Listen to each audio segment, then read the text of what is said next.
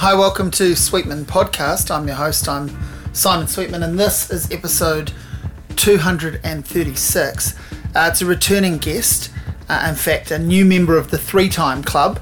Uh, this is Claire Mabey. She is the one of the directors of uh, Verb Festival, which used to be known as Lit Crawl. They still put on the Lit Crawl event, but they actually came up with the umbrella term Verb Verb, which does the entire Verb Festival and a series of other readings and showcases throughout the year. Uh, Claire and her partner in life and work, Andrew Laking, were first on the po- podcast back in 2017. I think it was around episode 86. And then I caught up with them the following year um, for episode 139. Uh, this time it was Claire on her own, um, just, just the way it worked. The, the parents and they're juggling lots of things. Um, obviously, the Lit Crawl and Verb Festival are coming up in November in Wellington. Um, and so it is about previewing that. But also, I wanted to get in touch with Claire and talk to her. Um, missed out on talking to them last year uh, to preview the event, but wanted to catch up because of the strange year that 2020 has been, and um, it's been a year of reading for a lot of people, a lot more reading. Uh, Claire is a book reviewer um, uh, on RNZ, among many other things, but also uh, she has been involved in trying to organise events and what a headache that's been for for people with the restrictions. We're all, of course, very lucky to, to be here and to be living and now be able to have events. But what a headache it's been for those people directly involved in trying to organise and then reschedule events. And Claire tells the story of starting the year working on the New Zealand Festival and programming the writers and readers component of that and getting that done. Um, the New Zealand Festival shut down a couple of days before it was due to finish. So all of Claire's events actually took place, and then they, they had to shut that festival down and miss miss a couple of the shows uh, towards the end, and then that was the start of the New Zealand lockdown. Um, and so then we, we sort of go through her story of the year from there. Uh, always love catching up with Claire, talking to her, bump into her every now and then up at Radio New Zealand, and uh, we have a few little conversations during the year online. Usually they are about Bob Dylan. We're both Bob Dylan fans, so so this conversation starts. Although listening back to it, it was mostly just me talking about Bob Dylan, but uh, we were talking about Bob Dylan before I hit record, and then I just decided to turn the recorder on and um, ease into the conversation about books uh, through a conversation about Bob Dylan and his music. So start off with, with me talking about Bob Dylan and then we'll move into Claire talking about books and the two of us talking about what a strange year it's been for uh, events, um, literary events. And also we talk about the, um, the development of Verb and how they've got into doing um, political podcasts and live shows and conversations with yeah people slightly outside of just the literary field. Um, so a great conversation, and I'll have the dates up for Lit Crawl and the Verb Festival. Lots of great stuff happening in that weekend of the uh, 6th, 7th, 8th, 9th of November. Um, so check out the website. I will put up links to the previous conversations with Claire and Andrew, although those were primarily to um, plug the program for those years. Certainly, that first conversation, you'll get to hear a bit more about Claire's background. In the publishing industry, in the events management and organisation uh, that she's done. And uh, yeah, love talking to her and loved this conversation. Hope you enjoy it too. The first time Bob Dylan sounds like Bob Dylan unfiltered. Like it sounds like Bob Dylan as in He not has a these. version of Bob Dylan. he has these moments where um, I think in his career where you recognise and you don't recognise them till afterwards, where you recognise like there's this significant run of work that he's been doing in the moment, and then the Yeah. new, then the new voice arrives. yeah. So does that make sense? I think Yeah, that's what no, I think totally that's what's. Happened like with this because I always Almost since modern times, eh? yeah yeah yeah kind well I yeah yeah yeah so there was the there was sort of the time out of mind run Yeah. up to around modern times. That Yeah. was a little bracket, and then Yes. like the extent, it's still in the same vein, but the extension of it is from modern times to now. And Yeah. obviously, the the cool thing was like he was working out what he was doing with his voice by doing all those covers, which. Yeah. Funnily enough, that happened just before Time Out of Mind too. Like just Oh, before Time. Out of Mind, he did two covers albums that are fantastic of like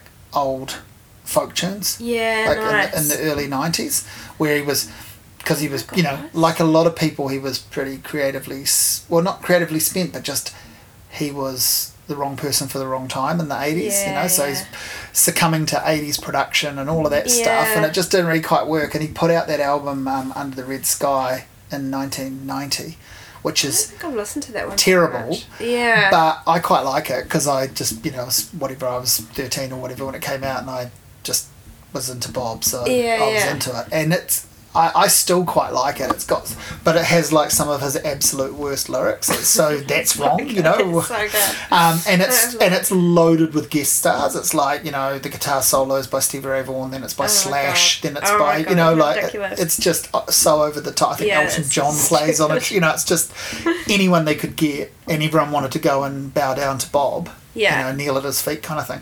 And then so after that, he just took a couple of years to just tour and stop making records, and then he, yeah, he quickly put out these two.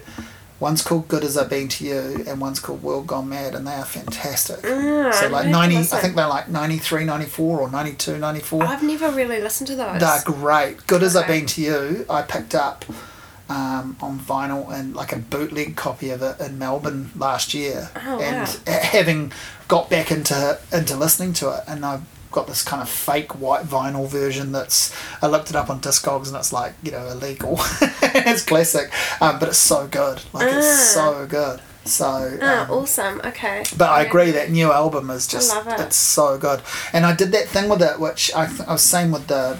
I mean, I, maybe I'll go back and break my code, but I did that with that and the Fiona Apple album this year. I'm, I'm just album I'm just like I'm not even going to review them. I just want those for myself. You know, Yeah. like uh, uh, enough people are saying enough things about them, Yeah. and I'm broadly in support of everyone raving about them. I think that, but quite what I've learned over the last few years is it's quite nice to just keep your. Do you do that with books? Do you like have Yeah, books that are so special that you don't actually want to take them on the radio and recommend them? Like, and part of you wants to. Yeah, no, I have um, loads of books like that that I read and that are just mine, and actually often books that are because I I'm always having to kind of read up to date, like read Yeah, new yeah, releases Yeah. and even try and read in advance a lot of the time. But I actually really love reading books from the past. Like I really, I'm really getting into Anita Brookner Yeah. who's like a um she's written she wrote like god 26 novels and she's she's a bit like Shonagh Koea who's a New Zealand writer mm, that I love who I feel like is just mine. Like I've never Yeah, yeah, yeah. programmed her I've tried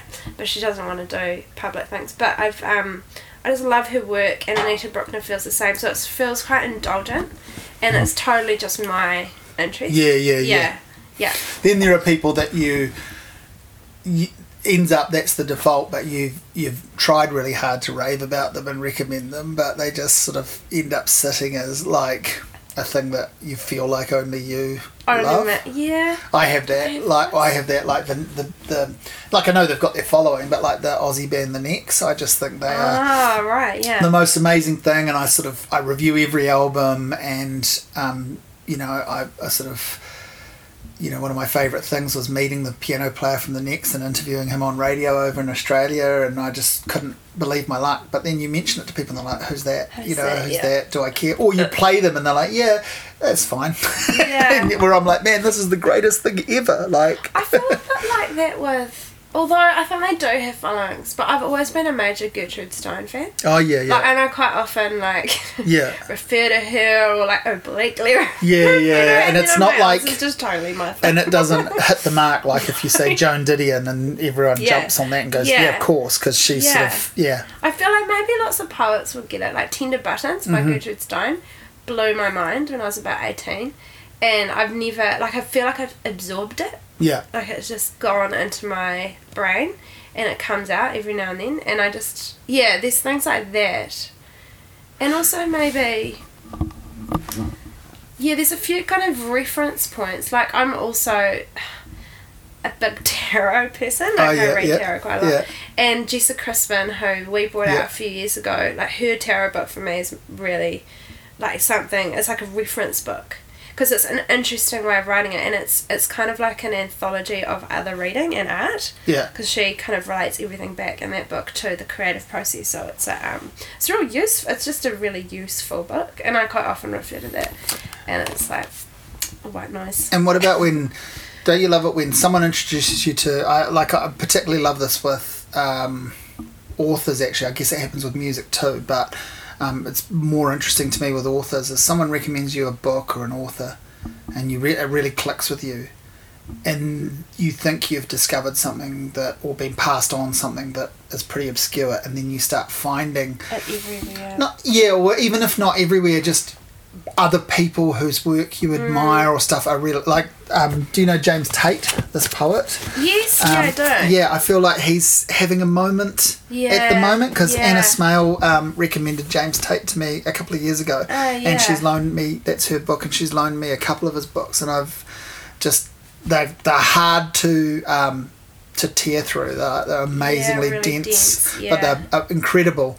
And then, um, you know, Ali Whitelock, who's who I'm a big Yeah, yeah. fan of. Yes, I've been. Um, I have been. I told you about her, didn't I? And Yeah. someone else recently. Yeah, yeah, yeah. Me who published it. Actually, Yeah. yeah. touched the publisher. Awesome. So I'd like to bring Ellie Yeah, one day. Yeah, yeah. So she um, is a massive fan of James Tate, and I was like, well, Ah, yeah, and you, it you have that moment where you're like, well, not only does that make sense, it's Yeah. just really cool. Yeah, Like, it's yeah, really yeah, cool. yeah, It's really totally. cool. Yeah, I've been um I've been doing a bit of work with Megan Dunn, who's Yeah. now the yeah the City Gallery, and we have obviously a mutual interest in art because I Yeah. did art history was Yeah. my other degree, and um. I've now become extremely obsessed with Jenny Higgie, who's the editor of Frieze magazine. Kind of, so Megan interviewed her for a Yeah. co-publishing thing Yeah, yeah. and like the Bow Down podcast that Jenny does, I just adore it. Like it's just her talking to an interesting person from the art world, whether they're an artist or a curator or a designer or Hmm. from all over the world, talking about women from art who we should be acknowledging and recognizing and celebrating. And it's such a good like that twenty minute podcast just fulfills my like art Nice. history. Yeah, half. yeah, I, yeah. love, I just love it. Yeah. So now I've, I've kind of been reading quite a bit of, um, I guess, writers who are in the vein of Gertrude Stein a little bit for me. Yeah.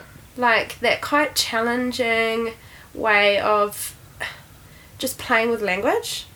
I've actually Yeah. got a book at, at Unity that I need to go and collect by Harry Harry Dodge, who's um, who's um, the partner of the Argonauts author, whose name has just gone totally out of my head, which is ridiculous. Yeah, I don't know that name either. I reckon. Yeah, yeah, yeah. Yeah, and it's called Metamorphosis, and Harry's work is very Gertrude Steiny.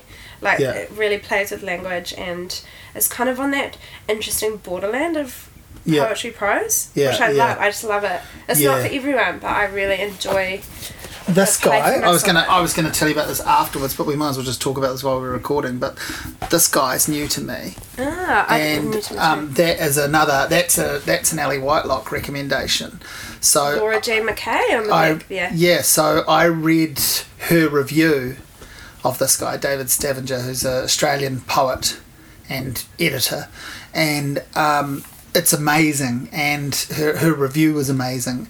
And so I messaged the publisher and was just like, "Hey, can you send me a copy of that? To you know, I'd like to review it." And um, again, that's just another one I'm slowly making my way through. I quite often tear through poetry books and then and then reread, you know, then reread them and go to favourites and so on. But I quite often just tear through them cover to cover. But this is This is cool. kind of dense, but in a really cool way. Like, This, and it's just super like, brief look, yeah. It reminds me a little bit of Jackson Nieuwland's. yeah, yeah, um, yeah, yeah. Well, which I, which I've just read and loved, and just interviewed Jackson. So good, isn't it? I love yeah, that. I yeah, love that book's one, cool. yeah. And so yeah, that Shani Doshi on the back there is also brilliant. Mm. I've, been getting into her poetry lately. but that's that's, That's- yeah, yeah, cool. definitely um take a photo of that. Quite cool Cover. cover. It's a cool cover, eh? Yeah. that book's amazing. And I, I, I was reading, I read a couple of them out to Katie, and she was like, "Oh man, I've got to check that out. Like, it's such a cool book. Like, she could just, it's just a, he's a brilliant voice. So, Yeah. um, I've got um I've been kind of trying to think how I'm going to approach reading in summer because it's Yeah. like a big time reading time for Yeah, me. I yeah, just yeah. try and smash through heaps of books that are on my pile, and I haven't read any of Ali Smith's um oh, the, the, the, the series, seasons. yeah, yeah, yeah. So I've kind of got that. and they seem like quite a um, um, accessible you know ser- Yeah, ser- series like they're not Yeah. too, yeah that's right Yeah. They're, not too long they're not too Yeah. heavy but I just really like the idea of like a whole year of and four books. Yeah, yeah, well. There's totally. something appealing about yeah yeah yeah yeah yeah, Yeah, I I'm, I actually I mean. Katie's a big fan and has read most of her stuff she hasn't read that any of that series but I think have we got oh probably they're probably sitting behind me I can somewhere. see, You'll yeah, to see there, some, yeah one for her. there's a f- there's we've got quite a few of them but um yeah I don't know if I've read any of her her She's work really actually interesting. yeah I think for me, like she is someone who somehow, I guess, how to be both did this for me. Like brought that kind of. I really like writing about artists. Mm. I've, I've realized like every book I've ever read that kind of brings those two worlds together really interests me and stays with me. And Ali Smith, I I think, does that for me, and also because her style is so artistic. Like her way of writing is so compelling and interesting and strange. Like Mm, there's that kind of strangeness. So have you read that new? Is it Olivia Laing? Did the new? The- that- no, I haven't I'm that halfway through that. That's really cool. Yeah, I would love to read You'll, that. I you'll, that'd be a good read that. summer one for you. Yeah. Yeah. And also, I need to read um, Flights by Yeah. Olga. Yeah. Yeah, I, I want to read that one.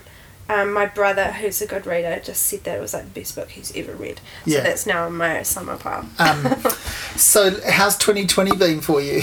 oh my god, I'm a I've- bit done on the reason, the, I mean, we've we've talked a couple of times, and I, I think for some reason timing wise it didn't work out last year, and I was trying to get in touch Oh, with you yeah. guys for a, for a lit crawl preview, but it didn't happen. But we've done the last couple of years before that, Yeah. and um and I always enjoy it. But this year I'm like, I, I've sort of it's we- you've been on my mind. I'm like, you know, you're someone I know well enough to think like, man, how have you handled? not just personally the existential crisis of 2020, but the fact that you're trying to program things around that that also that also on some level have to talk to that. Oh, that's so nice that we've been on your mind. Definitely. Um, I and obviously, just like in a fingers crossed kind for a while, Yeah. it's just been that fingers crossed. Will the, will I'm the levels like lift? Will that. lit crawl happen? And of course you will be. I'm just like that until the end, and Yeah. I'm just like, please, just stay at level one. But uh, but existential crisis is exactly that is that is how I feel Yeah. about 20, 2020, and it's not even like. I feel like that on an epic way. Like I feel it about politics. Yeah. I'm feeling it about the environment. I feel it about being like. I realize how much I place a lot of what is it? It's there's something about being able to travel, even if I'm not traveling in a year. No, Mm. I kind of travel is really major for me. Like I get a lot of energy and kind of ideas and refreshment out of going to other places Mm. and adventure and exploring, and that being not not being able to do that or think about that has definitely had like a psychological impact on me Mm. this year. I felt quite kind of bothered, really bothered by it, and it, it's yeah, it's a re- I've found it really hard to be honest, and that's not even it's quite separate, but I think related to festivals because.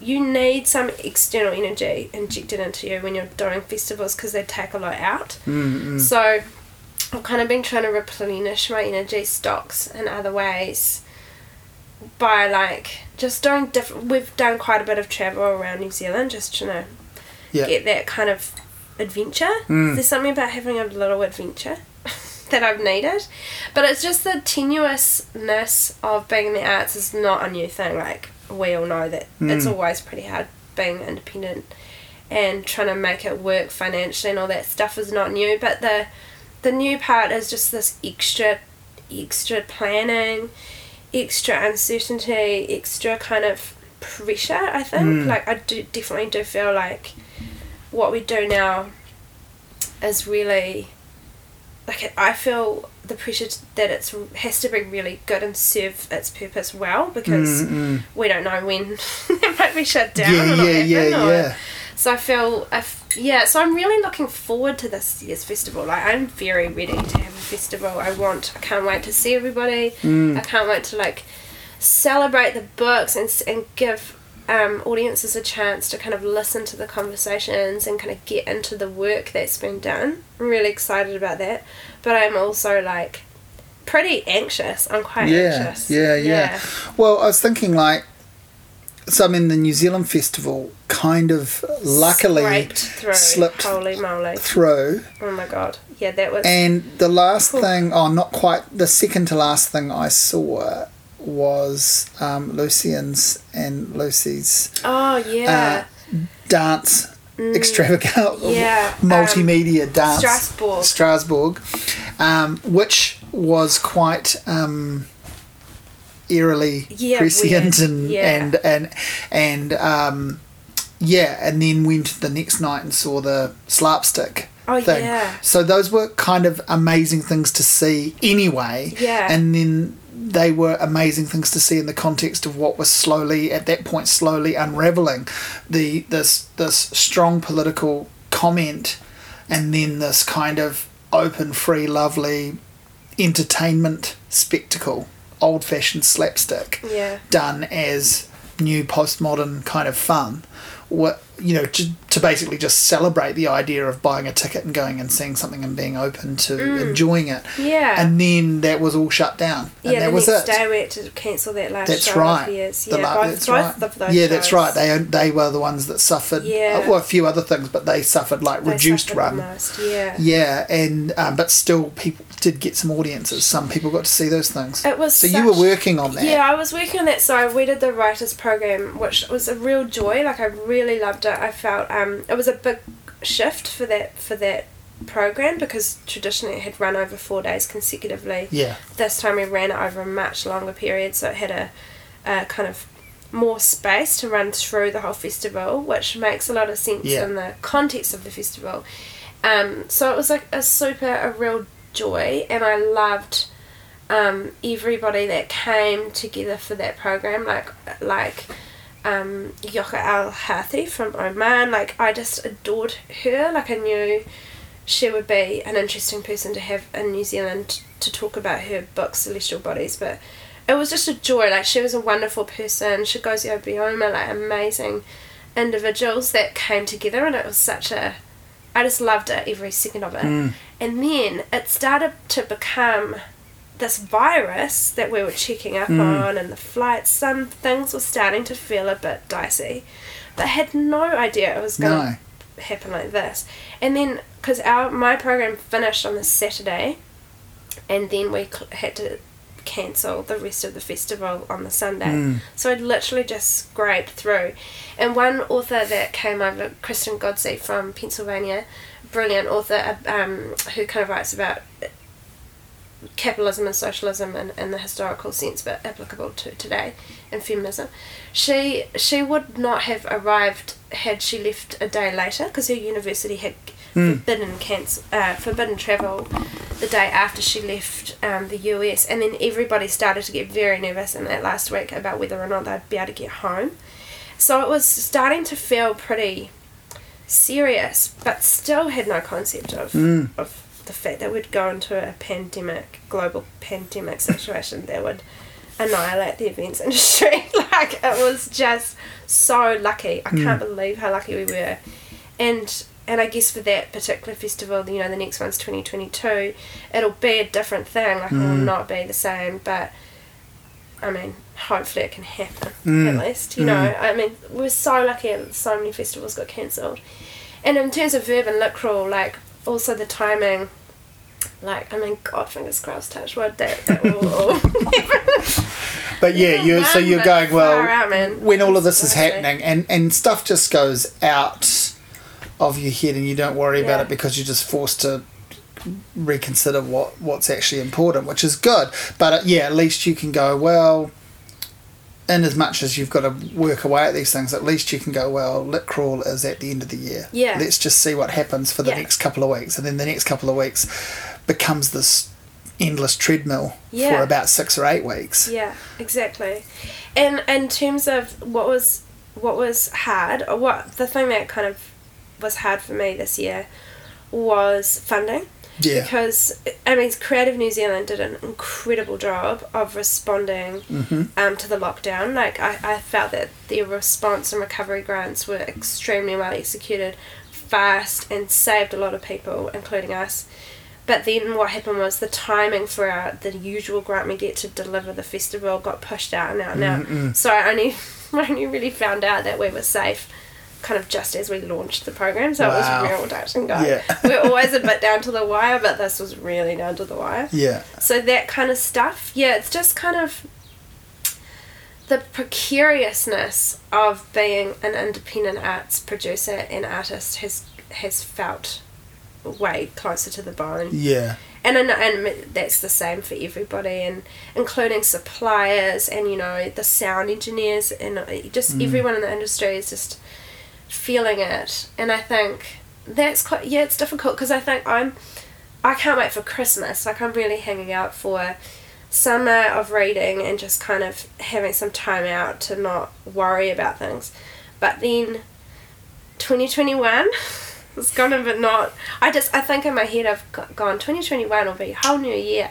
But it won't yeah, it's not gonna resolve It's not gonna. itself. It's not gonna be a particularly um, good year, I don't think. But no one wants to hear that right no, now. we just so need some like um, sunshine and yeah, and- yeah, yeah. and and just some reminders of. But it's hard, isn't it? Because what what we all really kind of are looking for after an initial um, fall into line and do what you're told is what we're kind of looking for is reasons to celebrate why we're here and yeah. why we're alive and the things that are important to us and then you know you can't fully go out and do all of that Exactly. so what do you do but one of the cool uh, you know the the adapt function has been cool seeing Yeah.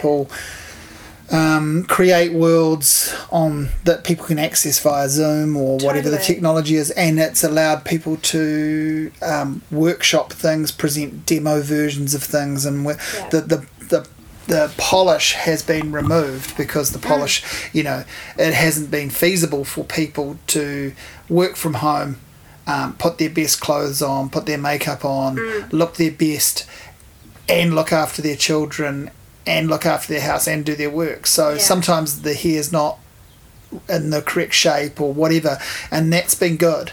I That's actually been really good, and that's that happened for yeah, and that's happened for um, people working in their in their arts too. Yeah. People just putting the putting the webcam on themselves with their Yeah. acoustic guitar and sending a song out to the world or whatever. Yeah, I watched heaps of those cool music. Um, um, what was that? There's that series where artists from New Zealand talk to artists. You know, Yeah, around the country yeah, I yeah. That really was good. that. Yeah.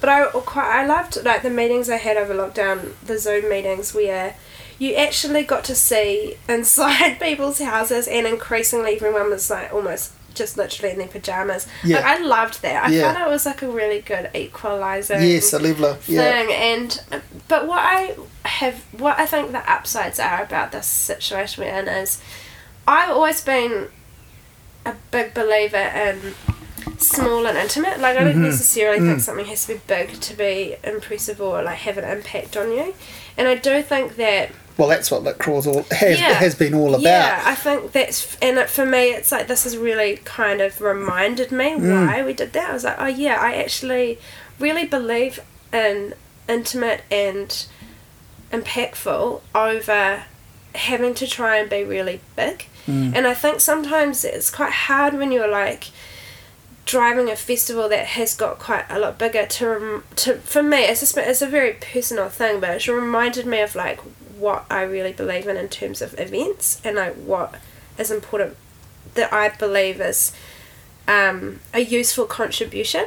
And I think that's also reminded me that Wellington the thing I love about Wellington is the lots of small. It's not like the big things for me mm. it's like the fact that any time any time of year if you come to Wellington there will be something really interesting on anywhere you know in lots of different places in the city and Yeah. I kind of I love that I feel that that's been a good kind of refreshing moment that's kind of given the independent sector a really good boost in terms of their value like it's Yeah. such a valuable aspect of the industry And you can see how, like for you guys, with Verb, the the size and style of it as an overall thing has you've you've evolved. It's grown, Mm. but um, you're very determined to keep the things that make it what it is yeah stay in even place. more so So I think like an obvious example is um, you know Nick Bollinger always being at Alistair's music Yeah. to do now that could have got bigger Yeah, like totally. you could whole probably probably from the first big. time you did it you could have moved that to another but now we're Yeah. what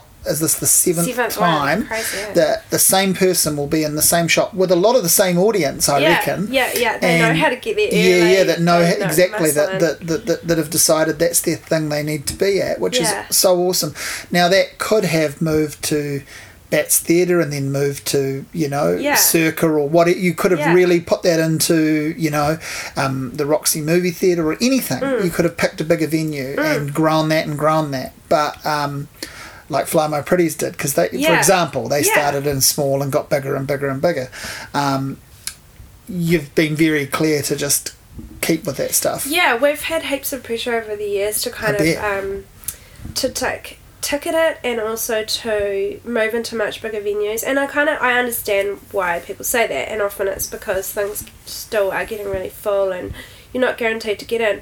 But for me, the the reason I wouldn't do that is because of the audience that t- to me it's really there for. And it's still the when we do our kind of you know surveying and stuff the majority of people who go to Litcrawl still that's the only literary event they'll go to. Yeah yeah. And I feel like I don't want to mess with that. I, I love that. And for me that's an important part of I think what Litcrawl contributes is this this new audience Yeah. building and I kind of want to keep that and I also just think you can buy a ticket and go to something all the time and and we've kind of built that opportunity into the festival now but Litcrawl is not that and I don't Yeah. think it should be yeah It's amazing. Like um, th- that one a couple of years ago, where um, what was the venue that's gone now? Um, Oh, Caroline? Caroline. I, know, I was going to say I need to narrow it down because there's been a few, but Yeah. I did that event um, at Caroline and uh, with Pip Adam and Tayi Tibble, and yeah that's it was um, walking into it. It was just like I was obviously nervous and, and into it, but walking into it, I was comp- and I've been to several lit crawl events, but I was unprepared for the the kind of communal euphoria that like that, that, that yeah. presents from the, the energy that is created from that particular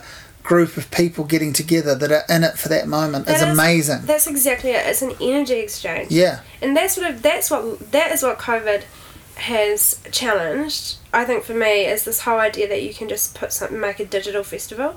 Like for me, Mm. that is I cannot I can't do that. Like someone else, you know, if someone else is director of a verb, they might do that and awesome. But I just am not in it for that. I'm in it for that exact Yeah. thing, that energy exchange, and I feel that has it, it changed. You know, I don't know. I've been thinking about this one moment of my life quite a lot recently, and it's gonna sound weird, but I went and stayed with some nuns in Greece. I lived on the monastery for a while when I was traveling, and it was a really interesting time, and I learnt heaps from the others that were there. It wasn't a religious thing; it was a um, like a farming thing. They had a woofing farm, but I remember when I left, the um, mother superior said to me, "Oh."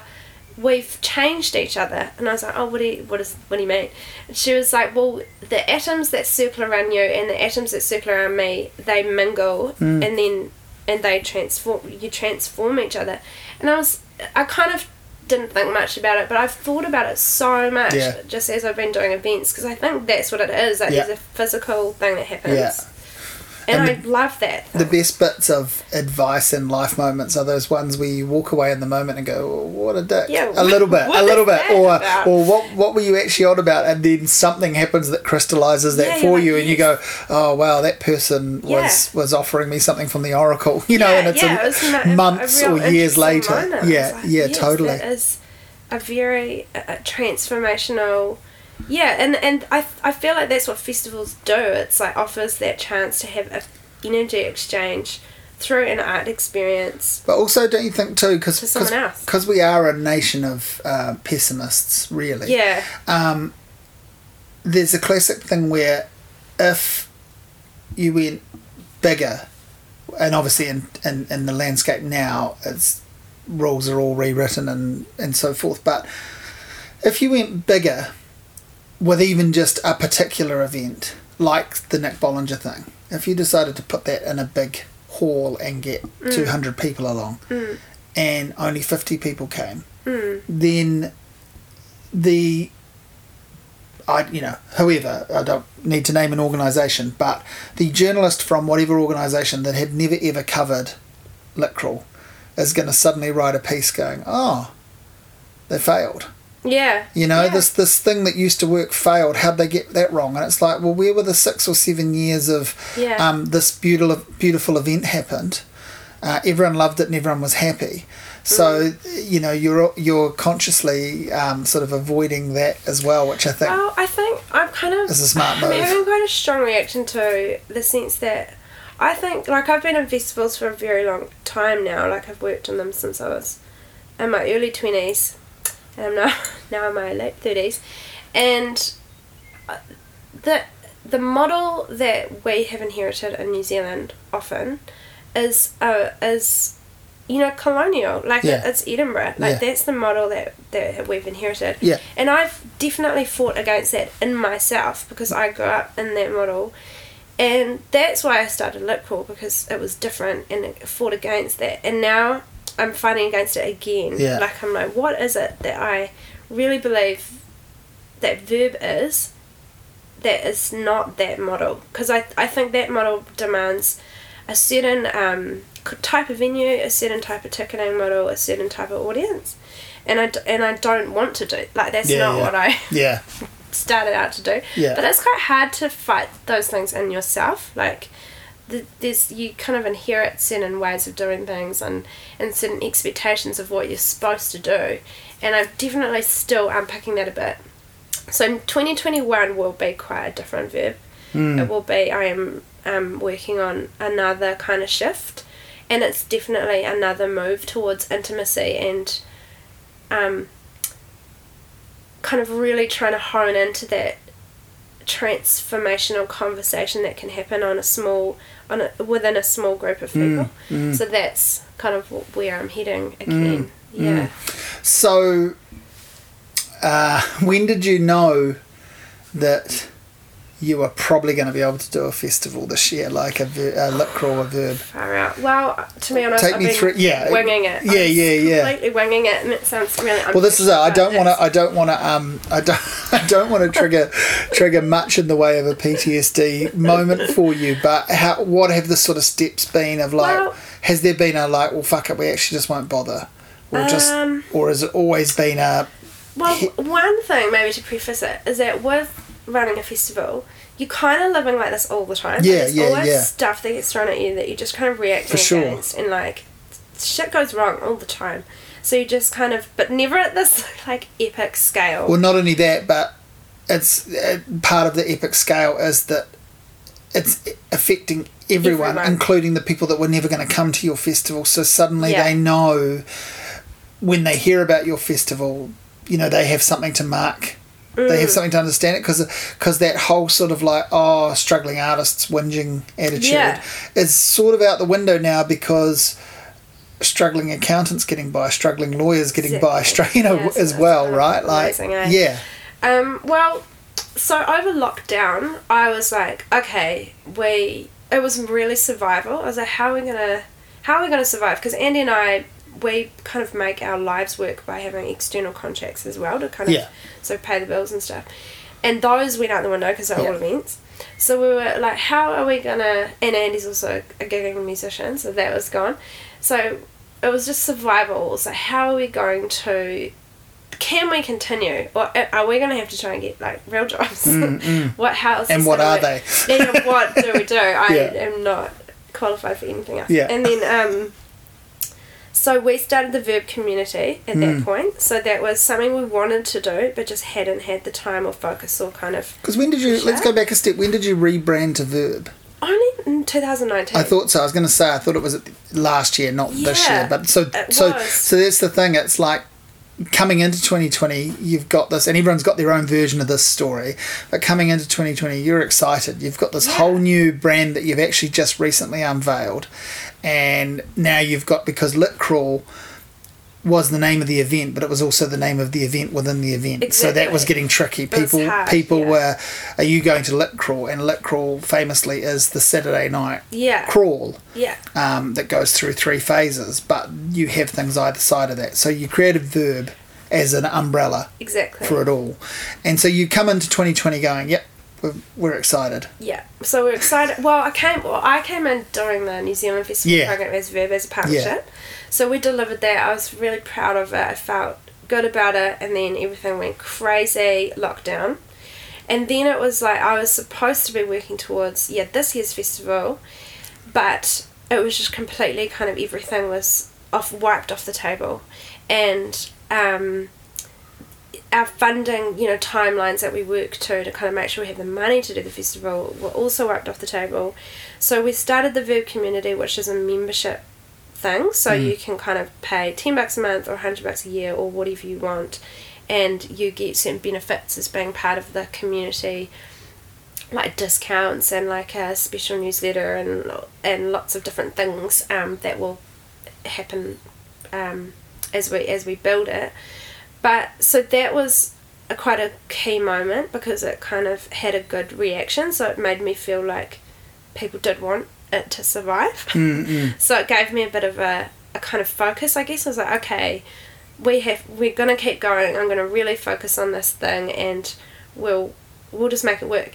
And then then Creative New Zealand did the continuity grants, so we applied for one of those to keep us going. Afloat. Yeah. And then we, so I decided that instead of events, we'd do publishing. And um, that has been awesome. I have loved doing that. So we, um, Creative New Zealand gave us money to pay writers so we could publish their new work. So we've we decided just to do short stories, reading lists, and essays. And that has been so we I kind of made that my focus. So a way to pay writers still, but that wasn't dependent on live gathering. And then once level two, at the same time, also I had approached the spin off um, to ask if they'd be interested in doing a political series with us because I was really felt that we should do that, and I, I'm personally really interested in in New Zealand politics and wanted to understand more about key issues from multiple perspectives ahead of this frickin' election, which can't wait for it to be over. But um, We're nearly there. nearly there, so close. Um, so we started developing that as well, and then as soon as level two happened, we kind of came out with events. So we did that politics series every month, and then um, Andy um, has paired up with Field and Green, the local restaurant, and have done some really interesting kind of food art collaborations there. So we just kind of got more inventive and just more determined to make it work, and then just kind of it's just so month by month like just like okay this is working we're surviving so far. Um, wages subsidy like i mean thank god we're in the labour government. I, Yeah, I don't know what it would have been like had it been a different government. I, I don't i don't know if we'd be here. Yeah. I, I mean without that support like what i don't know what the arts would be like so i'm i feel really Well, there wouldn't be any. There would have just they would have just David Seymour would have shot a whole lot of people. yeah And, and and fed them to the struggling lawyers. yeah You know, that's To- i probably, mean yeah that's i probably really feel something like that. it is you know. really I know that's a cartoon. That's a eh? cartoon from the 1980s, basically. But Yeah. that's sort of the life we I would have been of- in. Yeah, Yeah. I, I really feel just incredibly lucky that we're in a Labour government that cares about artists and you know Mm. like sole traders and and allowed us to. I mean, because looking Well, at that's our what you Australian get. That's what you get when your prime totally minister used to be a DJ. yeah, true, true, and here's the portfolio. But um, so I- and I've also, I guess, felt I've always been really passionate about independent artists and the kind of making sure that independent artists are are really seen and looked after as an important part of the you know essential part of the arts ecology. So I've kind of really um, put a lot of work into advocacy this year. Like worked with others in the industry like Jo Randerson and H.J. Kilkelly and Mel Hamilton and Leo Gene Peters, and we kind of started. Um, oh, it's been a, a very long process, but um, worked with Wellington NZ and Creative HQ to start a an independent arts uh, development program, which is now underway, and just kind of really tried to put my energy into supporting the industry that I care about and that uh, has given me so much and that I just want and I really want Wellington to survive I just want Wellington to feel Yeah. like it's thriving again Yeah. And I definitely felt like all of our events under level two and then under level one sold out quickly. Audiences came back easily. I felt that people were very ready and trusting. Like people trusted the venue. Yeah. It's quite nice being Yeah. in an audience at the moment, isn't it? It is like it's lovely. I went to a Devilskin show the other Oh, day yeah, and I'm not um and I'm not a fan. Um but I enjoyed being in that audience. I, mean, I enjoyed them more than I have ever previously. But I think a part of it was that weak moment or whatever you want to call it, or just the new the new new, the new Yeah. now of going, Well, aren't we lucky Yeah. to be able to go and do this? Yeah. and to so see lucky. things and um, it's a confirmation of that the right steps were taken Yeah, the right things happened in the right order essentially sure you can nitpick and argue that there were mistakes but that's what happens when you're reacting to something unprecedented Yeah, in real time be, i eh, get a little anyway? bit sick of hearing um, you know i know it's the opposition's job to be the opposition but it's uh, empty rhetoric for them to argue that things that they never would have done weren't, Yeah. weren't being done by you know the current government. It makes no sense. It- Absolutely. It, exposes politics for the folly game that it is. Yeah. Yeah. Yeah, yeah. I think um, we're so lucky. I think, I mean, we've got so many colleagues overseas who are, you know, going into second, you know, fourth lockdowns and kind of just Yeah. still living the nightmare, and we're in this like beautiful bubble. I, I'm still real anxious. Like I still f- feel worried about 2021 and the kind Mm. Yeah. of financial projections and stuff. But at least we can we're operational and Yeah, you've found a way to, to operate. Yeah, Yeah. yeah, yeah. um, so, so I guess there was definitely a moment where I thought, oh, we won't be able to do festival. Yeah. Like, this isn't. This is the There new won't thing be a we'll do. festival, We'll but just then- be a community and we'll. Yeah, but I just kind of decided that there would be. I, I really, to be really honest, have winged it. Like, Yeah. I've been Yeah. just going, okay, look what will happen. Which again is really what, which is really what a lot of creative people are doing yeah, whole you time. have to kind of yeah. make it up as you go along. Like Yeah. honestly, and and while you, you have contingency plans, so now maybe you'd have like a wet weather plan as your backup. Mm. Now you have level one, level two, level three, level four, Yeah. and like and that's. But I I actually feel really comfortable with that now. Like I, I'm kind of. And, and yeah, we've got great production managers who understand that, that world and the health and safety implications and what we have to do and and the industry has adapted very fast. yeah, yeah. So I think it's it's there's so many silver linings and optimistic moments within this, which is cool. Yeah, yeah. Yeah. And yes, people are, uh, there is a new hunger for people to experience Yeah. things. So, like, so. hopefully, that again, that's what I've felt. I mean, I, I a lot of people have gone, "Oh, you must be missing gigs," and it's like, nah, I've seen enough gigs, Mm. but I have enjoyed the small handful that I've stepped out to in the last few weeks, including, as I said, things that I wouldn't ordinarily have wanted to go to. Yeah. I've found a new way to appreciate them. I mean, you know, everyone loves the Beths. I think the Beths are good, but they're not entirely for me. But I loved going to their show the other Mm. week. That was another one where I was like, you know, and the, I've seen them a couple of times and they're an excellent live band. But Yeah. I, I, someone asked me for a review of them, and I said, um, a really, really good band that is somehow still a little bit overrated. That's how you know. That's what I feel about them. Mm. But um, in that moment it was wonderful and Mm. I was really lucky to be there and again that feeling of just people having a good time enjoying something that is not hurting the world what's wrong with that that's Mm. yeah, pretty good and I think that the summer will be really exciting Yeah. for that because there'll be so many good bands that are here and not overseas, or like, you know, the, music scene. I think will be really exciting for the for the next six months. yeah yeah hopefully. um, yeah, and you I sometimes bump into you at RNZ we are sometimes even in the studio Oh, at yeah, the same time the yeah yeah yeah well I have to sneak in and be quiet while you're still talking and then you sneak out as I start talking which is kind of fun but that all went away so did you do any radio stuff from home I did, and Yeah, it was and really was that- nerve wracking. yeah, oh my god, I did not like it because Yeah. I felt I was always worried that the line wasn't very clear, but also Yeah. was with my toddler. yes So, and luckily, the two o'clock spot that I usually do, he was normally asleep, but Yeah. it's just on the cusp of waking up. So I was always like, Yeah, yeah. please don't go. So um, I enjoyed still doing that and like feeling quite connected. Yes, but again, Um, but it was- that's how I felt Yeah, too. It was definitely like, prefer the studio. yeah, it's just a little bit simpler.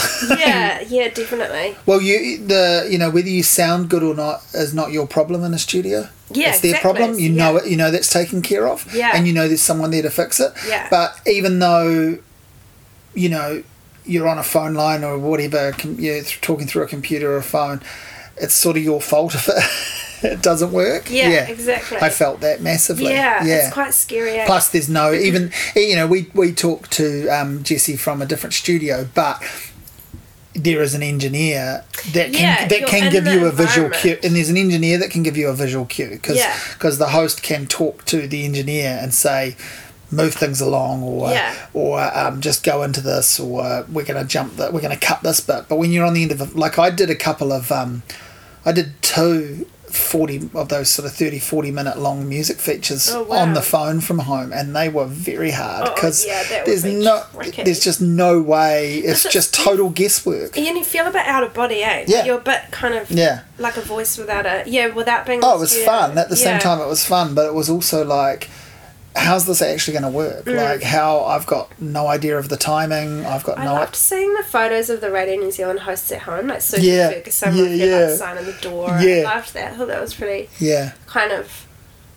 Yeah, I loved that. Just ingenuity and kind of the fact that people are still going and making it work and yeah this this very. I guess it was that real personalising of people, mm. like understanding people's real actual lives involve Mm. so much more than their job. Mm. I like that. I think that should be the way it always is. So have you thought you're a I mean you're a publisher now, basically. Are you Yeah. have you thought about combining the two things um, more and like for a more old school thing of like doing something like a verb yearbook Yeah, I, I mean. or something like that or some sort of commemorative Kind of, yeah, I is my other job. Like Yeah. when I, I had a stint out of festivals and publishing, and I loved it. And I secretly would love to be a publisher again. Mm.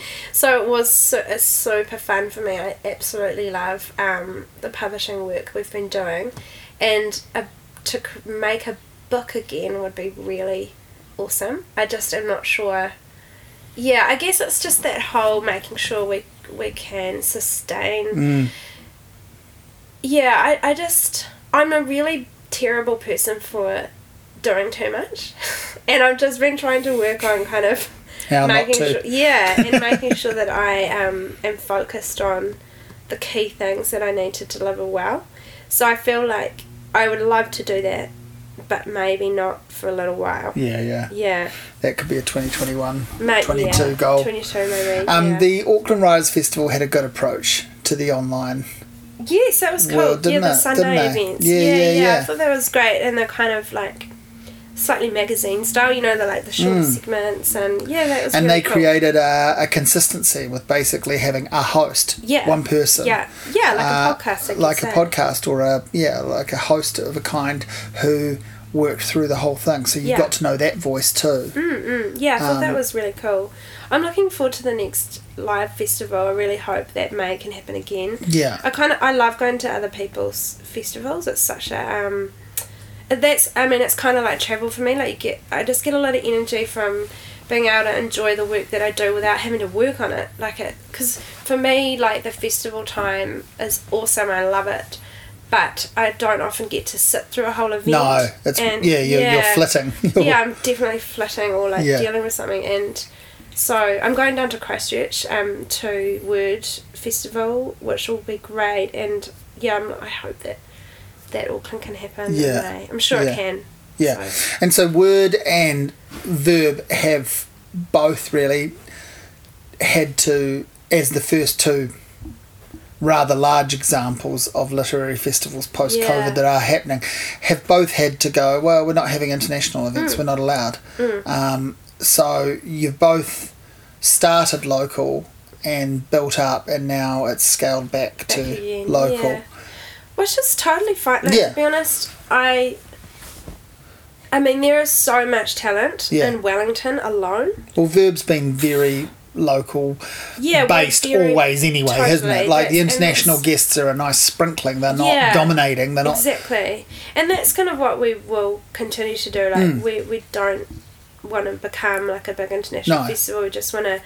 We want to. The For me, the international writers are points of really interesting contact and relationships between the work. You know, like I loved having Sarah Moss last year because I love, I absolutely adore her writing. She's a brilliant writer, and I and I like making the connections between Yeah. like her and the New Zealand writers, and and for me those and with the Australians too. Like we've always had Australian writers come over, often in that emerging writers space, because there's such interesting relationships that get that built through festivals and and um, I think it's important to kind of look outwards at, Mm. at um, you know the the world around us and, and what conversations are happening, but definitely the core of it and the heart of it is the, the local talented publishers and writers, and so there is just.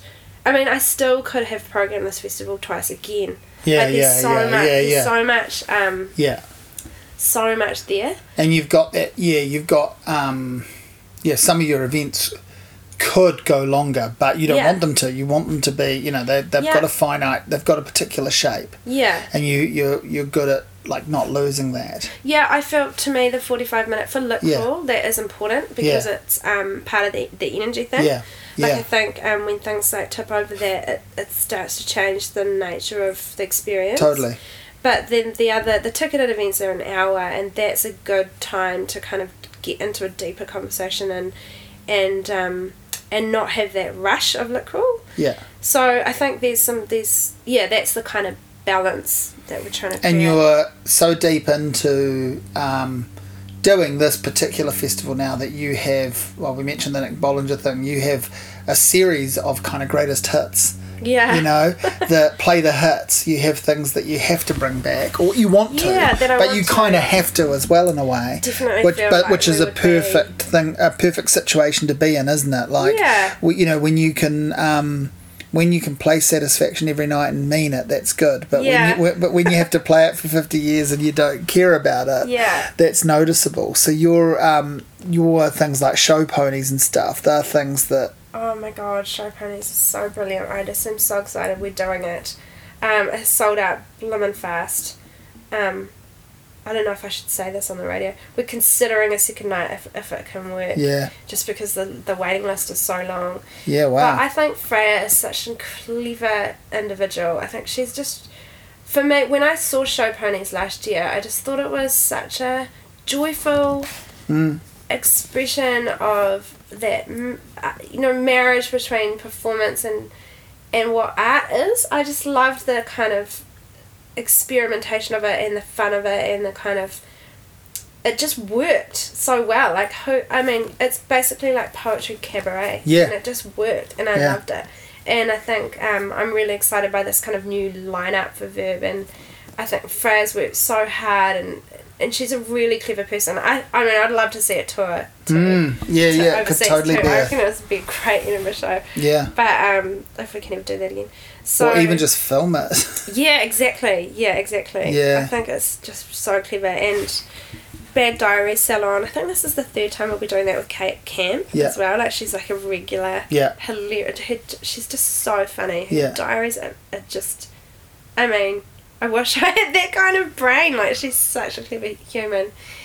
And yeah, the Alistair's gig. I mean, I would never not do that. It's Mm. just because it's it's more than just because it's also the relationship with Alistair in that space. yeah Like, yeah it's such a special place for, Yeah. for us in Wellington and and and the venues yeah the venues for us is so important like um place hunters and collectors as well Yeah. like with Chrissy like Bicycle Junction. yeah bicycle junction like those places are, are literal Mm. yeah and Meow is the home of Meow's the um, God, of the after party and of uh, many of the events yeah yeah we're gonna amp up the after party a bit more this year because it's just feels like the time yeah to just have a real good party. But Yeah. Meow have been such an incredible hero of the industry. I honestly think that the way um, they have run that space has just kept the independent industry rolling, and they've done it so professionally and so openly and warmly. And I love it. I love yeah. them. Yeah, yeah. Yeah, I, I mean, we struggle with venues in Wellington. It's not a great city for venues, but um, Meow and San Fran, I don't know what we'd do without them. Yeah, yeah, totally. And the National Library. Yeah. They have been such an awesome partner for us. Like, they've they are amazing to work with. They love what we do. We love their what they do and the spaces are beautiful for us. So yeah, the, the venues that we work with are, are the festival. Yeah. Like it's so it's such a huge part of it. And you mentioned uh, show ponies selling out so quickly. Yeah. Um, are there other ticketed events that uh, need a push? Are there other ticketed events that are going well and close to selling out? Everything is getting pretty full. Like um, particularly those kind of first opening events like show ponies and the showcase and um, what else is there? That's kind of those first few events are getting quite full. Feminist Rage Night. Yeah. that one. That is one that started in Litcrawl that we have made a ticketed event in a bigger space Mm. because it was so smashed last year and it was. I just felt that it, it needed more time to explore it because Yeah. it was so amazing. And Michele A'Court is so great. Um, and she also couldn't come down for Litcrawl, so we just made it happen because it couldn't happen without her. So they are all getting really full. Um, the the stuff over the weekend in the in our kind of two key venues, the National Library on Saturday and Sunday, there's definitely room, but they're starting to get Yeah. full, so people Yeah. should definitely get in there and Yeah. start. And what's what have you tried that's brand new? That's that, or you know that's Um, uh, uh, um, that you haven't done before, or you haven't done it in this way before. That's exciting, or that you want to draw people to. Um. Well, the whole actually the whole National Library thing is quite new. Like the way we've set that up to have concurrent sessions in the auditorium and the other spaces, but also we're, we're running a like a marketplace in the foyer. So there'll be um like artists like Sarah Lang, um, Kerry Ann Lee, like really cool Wellington artists who are writers but also visual artists and have this whole other practice. Like Zine Fest will be there. Yeah. So we're running kind of um I really want to create like a warm communal space where people can hang out and Yeah, just yeah. kind of chat. So people go for the day. open. Yeah. yeah, yeah. Yeah, and um, And you if can and just go to the there's free events and if, if you there's um, a lag time between things they're particularly into, yeah, they hang. yeah, you just Yeah. hang, you can hang out, and um, so that's kind of what we're trying to create, which is definitely new. Like we haven't had that kind of hub Yeah. space Yeah. quite like that before, so that's that is exciting, and we've had this amazing. Um, Ruby Joy Eid, who is an absolutely beautiful textile artist, has created this bunting, and it's um, verb bunting with like words Yeah. that she gathered from artists and um, audiences, and so we're trying to create like more of like a festivity, you know, Yeah. Vibe Yeah. in there. Awesome. Yeah, it's yeah that part of it is really fun, like the kind of yeah environment environment making Yeah. festival part of it. Yeah, yeah. yeah. Wow. And so uh, we're a few weeks out from it, but we're trending towards the fact that it's all going to happen. Yeah. and, and that you're only you're only going to relax. What on the Saturday evening? A little Monday, bit, but yeah, not until not until after it. Yeah, but I mean that's normal for me. Yeah, I'm yeah, usually yeah. I'm usually say pretty highly yeah. like strung, but um, not in a bad way. It's just I'm on high alert. You know, like because you. you Now, what react. happen? What's your what? What happens uh, typically for you as a sort of come down from doing this stuff? Like, do I you have like a total have a day or two- where I yeah. have a cry and I'll go and like remember that Ruby Solly, the amazingly talented musician Mm, who lives just down the road? Charles. Yeah, Yeah, yeah. Coney Street talent. Um, so I remember last year she wrote to me and she said the most perfect thing. She was like, "You need to go have a swim, have a cry, have an eat." And I was like, "Yeah, that's Yeah. exact. That's that's it. That's a good That's order. If th- those are things that are good to do, yeah, and in that order. was like, "Yeah, that is completely exactly yeah, she's got it." she's got a lot of good wisdom. Yeah, she's very wise. Um, I did my own book launch the other week, and I was exhausted. thanks, but I was I, I mentioned it only because I was exhausted at the end of it, yeah, and that was a one-off, fairly simple thing. yeah, and I was I had a day where I felt like I'd been run over by a truck. So Yeah. this is why I'm asking you like on a whole other level what it's like for you because I guess I've always been a little bit aware of that and I have run other events before Mm. but um, I realized this time you know my event went off successfully without a hitch and everything was comfortable about it. But and I wouldn't say I was ever stressed about it, but I realised after only afterwards how much um, our body carries stress for us, Yeah. and you don't actually know it at the time or whatever, and then the body sort of breaks down for a little bit afterwards and has to has to you know jettison it. It's a bit of a. It's actually yeah. I've been trying to work on self care more this year. I hate that term, Yeah, yeah, but I really do. But I have. I I have been sick a lot this year, and I kind of wonder if it is my body internalizing lots of stress and anxiety, and not Mm. having a um, a way to kind of. Because because when because I, usually run like Yeah. running for me is Yeah. like a major um, stress release, and also it kind of resets my brain. So if I'm having an, a concern or, or problem, I can't. yeah. solve, It's a break for you. running It's a break for you from um, reading as well. I imagine. Yeah, like you're and- probably and also just- always reading. So and organize like Mm. just yeah, and organising and and, doing through all things. this list yeah. of stuff. Verbing. verbing yeah, Yeah. just verbing so yeah. there is definitely physical pressure that happens when you're running something and because you're physically on the go a lot as well like you usually are on your feet all day and um, you have to your brain has to operate really quickly so um, but but as we've grown and this year is the first year that we've kind of done this is we've finally got a production manager who's amazing Mm. so the the load is definitely lightened on me and I and um and on Andy too. So like Andy's actually in the festival this year. He's Mm. playing he's composing some music with Nigel Collins for Lloyd Jones for his literal and real it's gonna be interesting. They rehearsed the other night, it was really beautiful sound. So we've kind of yeah, we've and we've got that amazing Claire Noble um, working for us part time, so she's kind of handling a lot of the admin that I was doing, and so kind of just learning to um, share the load has been really good for me. Like I'm quite a, um, I guess when you start off real small and you do everything, it can be quite hard to devolve it outwards again, and, and I've been trying really hard to do that, Yeah, so yeah. I'm not insane Yeah. and um, that's really great and i love i really like working more like that and also have the most amazing guest curators like Anahera Gildea and Nadine Anne Hura from Te like they have put in some beautiful events loved working with them and i kind of want to do that more Yeah, because it was only a couple of years ago you really introduced the guest curator yeah. Chris Three- Taste yeah, was our first, That's and right. then and then it just was so. I just I prefer that way of working. I don't really. I don't really like being the one person. Like I do think working in a kind of community is really awesome, yeah. and it's more fun, and more interesting. That the outcomes Yeah, more ideas, more more voices, Yeah. more ideas. Yeah, and so that's that's what we're building. Also, into. then you totally get to actually become a boss. You're, so it, it, it you know it, it helps with that kind of control freak thing where you're Yeah. actually bossing other people around a tiny bit. Yeah, maybe.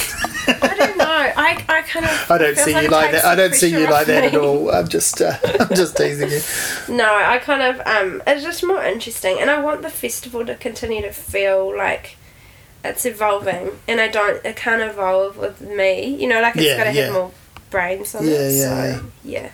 Yeah. Well, that's the other thing is that this year has taught us, I think, a lot about. Um, I want to say like project succession planning or something like that. The, the not just the way to put things on in an alternative sense, but to delegate and to you know collaborate. Yeah, collaboration Yeah. is key. Yeah, Yeah. I I mean we've we're doing another little festival actually. That was Of course you are. COVID Of course you are. ridiculous, isn't it? every time I um, invite you round for a chat or come and see you for a chat, you've started something new. Oh. So this was like this was part of this was the lockdown thing. I was like, okay, so probably we won't be able to do, you know, the scale of 2019, which was you know a hundred events or so, like or maybe just under.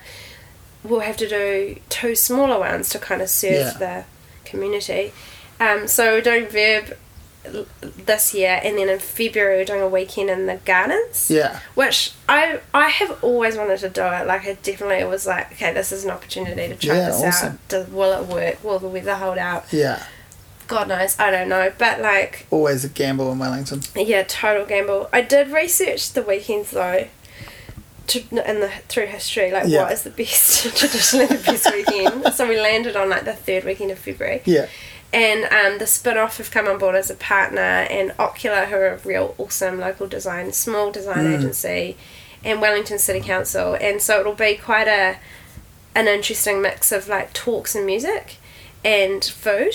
So I think it'll be I ho- I think it'll be really fun Yeah, cool. just kind of uh, to try you know i love i love free outdoor festivals Yeah. I, I mean that's kind of yeah i used to when i worked on other kind you know multi arts festivals those are the bits that i loved doing the most was that kind of site planning and that kind of free atmospheric thing with lots of layers to it i love that so Well, you're um, you're reducing the barriers of entry to art. yeah That's actually what I see you as doing. Like yeah that's what i you, you personally, you and Andy Verb, as a collective, you're creating opportunities for people to um, discover it by fluke, yeah to not feel self-conscious about not knowing enough, yeah to not feel you know like they shouldn't be there Mm.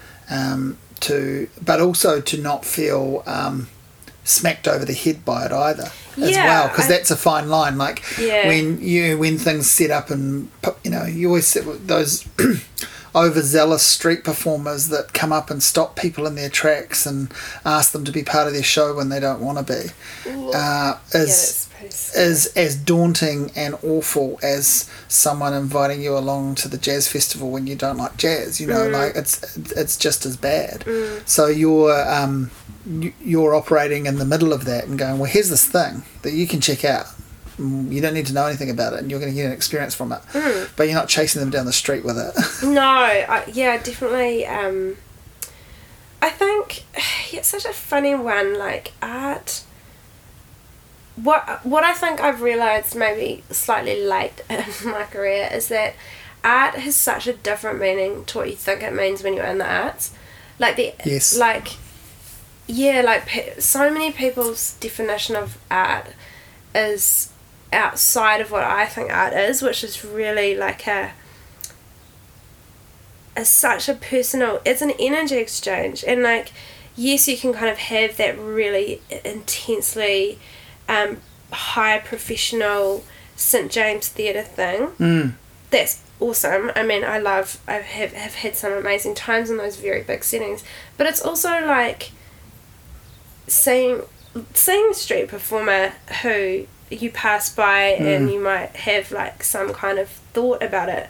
But it it's just so such a massive part of our lives every single day. And i think that is what has been interesting about 2020 is trying to communicate that. Mm. like i think it's interesting like i think cnz have tried to push that message you know that we actually do need to support artists because if you didn't you know there's that kind of quite common phrase now like you know where would you have been in lockdown without netflix and Yeah, yeah. the radio and Yeah. books Yeah. so that and that is you know the art in everyday life so i think that is hard it's hard to communicate the value of that The Arts Foundation did a good thing with those grants too, with um, Yeah. with Boosted, Yes. where people, if they raised a portion of their target, they matched it, yeah that's which was pretty cool. And, and I can speak to that. I was a recipient of that for for my book. oh that's really Um, cool And Yeah. I, I've always been a little bit concerned around crowdfunding, and I think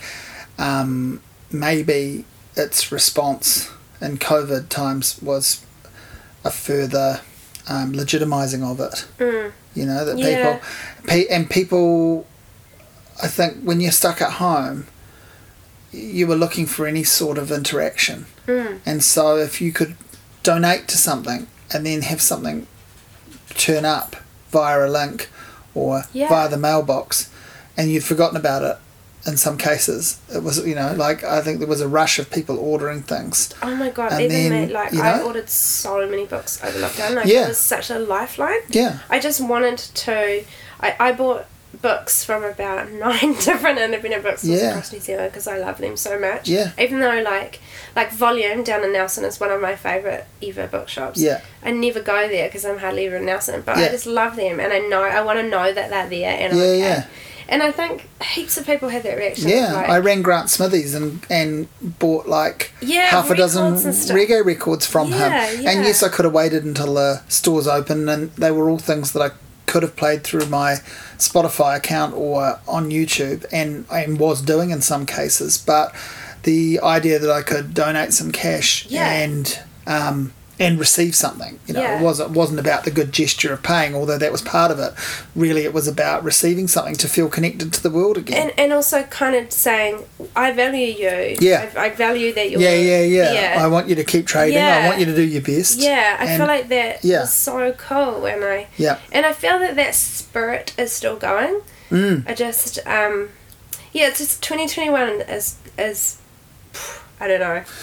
I'm I'm gonna have a massive. I'll talk. and have a I'll long talk. holiday. I'll talk to you in 2021 about 2021. Yeah. Uh, um, if if we're both still doing what we're doing, which I have a feeling we so, will eh? be. But um, so.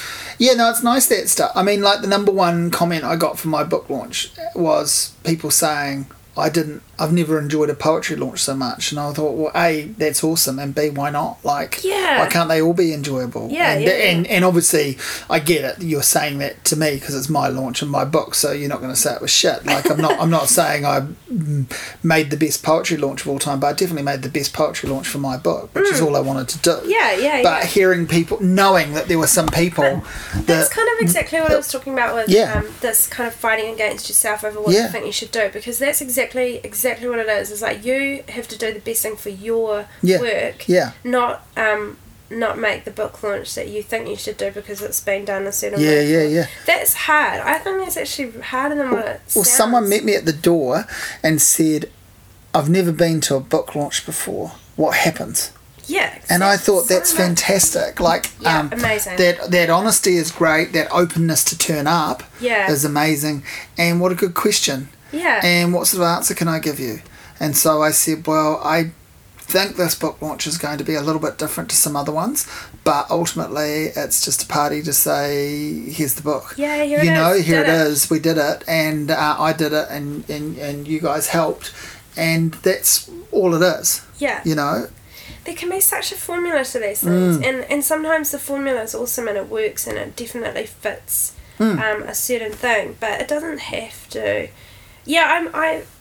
It's kind of like with the way we live, like in general, like there's systems in place for a reason, but they don't aren't always the best system, as we know. Like capitalism yeah, yeah, doesn't work. You know, sometimes things can be shifted yeah, and like even when you make like a small change like that incremental changes do have an effect yeah, and it sounds like that sounds so lofty when we're talking about a book launch but i do think it's important and it does have an impact like that person has gone to a book launch Yeah. had a good time that's amazing I've basically just set them up for, for Yeah. you now. I've handed Yeah, them over to, you know what I mean? Now they're going to like come to Lit Crawl Yeah. and go, well. I, because, um, you know, the other thing that we should mention is, um, and because this factors into what you're doing, but how cool is it that there are new bookstores opening? i know and, and yes. and not just a bookstore but plural there's Yeah. lots of them Yeah. and all in our region Yeah. i see that um, greytown is getting its first proper bookstore oh So- finally yeah so, man that yeah. has been like a so that's what i mean in our wider region it's it's happening Yeah. and i spoke to jackson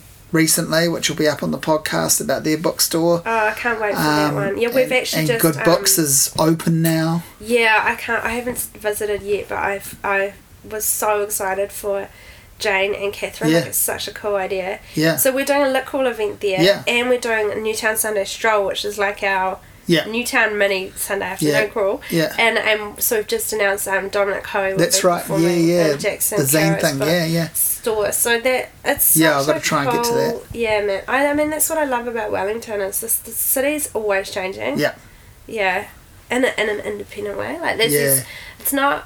Yeah, it's just this kind of independent spirit that I want to ensure is valued.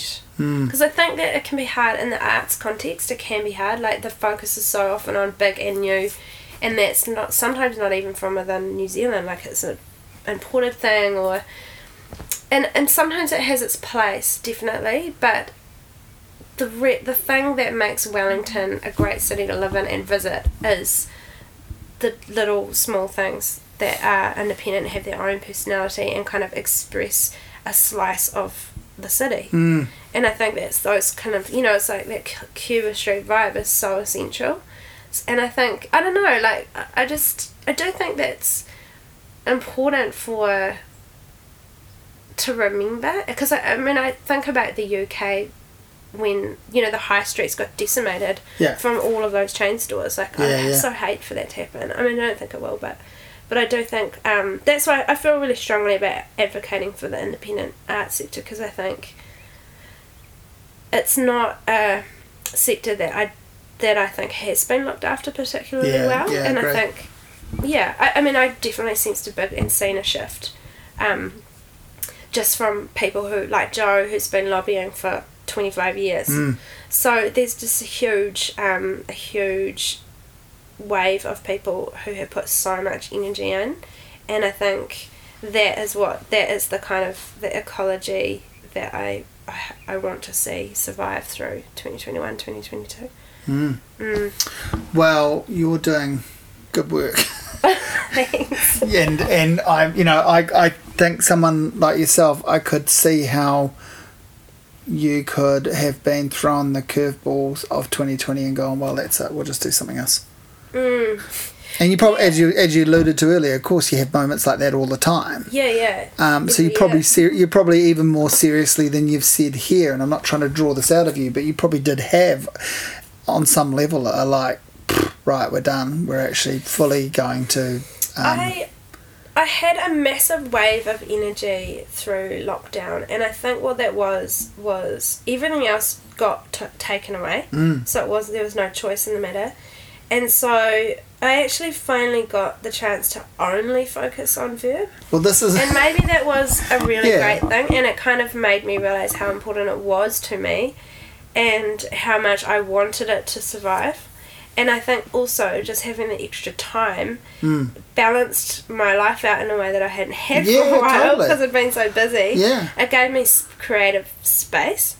Well, this is becoming a recurring theme of this podcast now, but given the people I talk to, the sorts of work people do, and the sorts of people I talk to, um, lockdown was a, a gift. Was a you know, gift, which is an incredibly um, privileged thing Yeah. position to be in and you know because I know it wasn't a gift to everyone we know that Yeah. but um but for many of us it was because we are talking about self-involved um, pursuits we're talking Yeah. about large levels of self-interest Yeah. um, and yeah, a, a, a recalibration and a, and a re-examination of how you spend your time, Yeah. and was was amazing to many people. It was amazing. And it kind of made me question I was like, what am I doing um, outside of this that is is not uh, giving me this? I what you know, I'm doing too much stuff. So for me, it actually was a realization that I really needed to not do as many Yeah. external things. I was like, I need to focus on this, and I can't just yeah. So you know, we need even if it means earning less money and being slightly more on the you know Mm, on the line there, it's healthier and better and better for Yeah, our lives. Yeah, yeah. Yeah. and and that's been that was an awesome, a really good important moment. Mm. Yeah. Well, it's always great having a chat. Is there anything you need to put across that we haven't covered? We've done a, a softer sell on lit crawl this year than previous times, but that that's because I really wanted to talk to you about about how you adapted in 2020, and also because lit crawl is so so very well established that the program's there, people have absorbed it already. Now I'm really nervous. Now I'm like, have we sold it enough? I, this is No, like, you have. Every year I'm like, is anyone going to show up? That's stupid, isn't it? No, But it's every great because like, do you know why that's great? That means that means you're um, on the balls of your feet around it, which Yeah. means that um, you have, you know, for that energy transference that you talked about to occur, there has to be an energy from you where you're like slightly worried you haven't done your best work. Like imagine if you're like foot off the gas. This is fine. This shit sells out every year. People turn Oh, up in no, droves every I- year. Um, here's your fucking festival, dudes. no one feels like that about you guys. You know, like how awful would that be? Oh, yeah, I couldn't. you know, yeah, that- that, would be time to go. it's like how in the last few weeks, you know, Judith Collins has started talking about STEM and things like that, like she means it, you know, like Oh, that kind of you know, rote, that comment rote. enraged me more than anything else. That whole woke subject. Yeah, I was oh. just like, how, bloody dare you? Like, And how does she- how does so she- infuriating. How did she get to shit on photography without it? Oh. Without it, none of us would have known she was a Christian. I know. Yeah, your communion with God would have gone undocumented, JC. Yeah, it's um, oh, it's so outrageous to me. Like I just, it's such a what I, what I'm enjoying though. Um, and I was actually texting my parents last night who have kind of gone more left, which is great the family. And um, they were like, God, she's a real dinosaur. isn't- You know, like those values that Yeah. she's representing are totally Yeah, redundant. archaic. Yeah, yeah. And I, d- I- and I love that. I feel like maybe this is the first time I've really felt that the majority, like there's a big shift in this country, like towards uh, refreshing our values. Yeah, and yeah. that is that's shit. Well, you know, Yeah. the the desperation came out in that final debate last night. yeah, because, yeah. She's trying you know, so hard to be nice. She was trying really hard to be nice, and there was a, a flaw in everything she said. And I thought one of the big ones was her standing up and talking about how important it was to usher in the next generation of, Of women, women? as leaders. Yes, and it's like that. it's like the two people you had in your team that actually were I don't know what the word is, um, but to me, they were the acceptable face of right wing politics, is how I would put it. Yeah, yeah. Um, because there was some progressive ideas and some actual thinking going on, not just sort of angry, empty rhetoric. Um, they were obviously removed from the party so that Judith could ascend. yeah. Um, so you know, how do you how do you go ahead and trust that person as as, as speaking with anything Yeah. um, that actually means anything? Yeah, the, the answers to that question were really telling. Eh? Yes. Like, Jacinda Ardern was like, there is an obligation. And so Yeah. she was really clear about that and kind of the, the mission of, you know, if you're a leader in that privileged, privileged position, you have to make way for others. Yeah. And, and Judith undercut the question Yeah. by saying, oh, you know, I'd like it, you know, for that day to arrive where this isn't even a question. Well, Yeah. Not there yet, are we? So, yeah, yeah, and You only get to say that when you look back. And Exactly. Can, you know, you yeah. So that was it was a very interesting de- debate, and it, well, almost boring. In yeah, yeah, ways, yeah. But no, I, I actually liked it. I thought it Yeah. was it was it, it was a it did a good job of exposing them both for who they actually are Yeah. more than any of the other ones. Yeah. So I guess they, in that sense, it was good graduated um, approach by Mm. the debates. But that one, you know, in as much as they're a game and you can ignore them, and I ignored a few of them. Mm. That one actually, um, we got some real. You know, I, I loved um, Jacinda saying, you know. Will you stay on for a full term? Yes, I will. Will you stay on as the leader of the opposition? No, I won't. I'm out of there. I don't, Yeah. you know, and and then you know, let me be clear. I'm here to lead the country. Like Yeah. that's really powerful. Shit, yeah. I was yeah, I was quite kind of I think taken quite a few aback. people were really taken aback by that level of honesty. Yeah, it was it was yeah. And it really answers the critics of like oh you know it's it's an easy right wing agenda comment to to unpick her honesty and and say that it's manufactured because Mm. you don't manufacture that kind of honesty because that um, could really throw some people Mm. being that open so that really speaks to the fact that you know honesty is what's driving it Yeah. I mean I know I know you know she she knows how to play the game sure because that's what yeah happens in yeah. politics She's but great at it. But, Yeah. But there is definitely a. I mean, what I think's interesting about the Labor. I mean, I don't I don't vote Labor. I'm I'm more.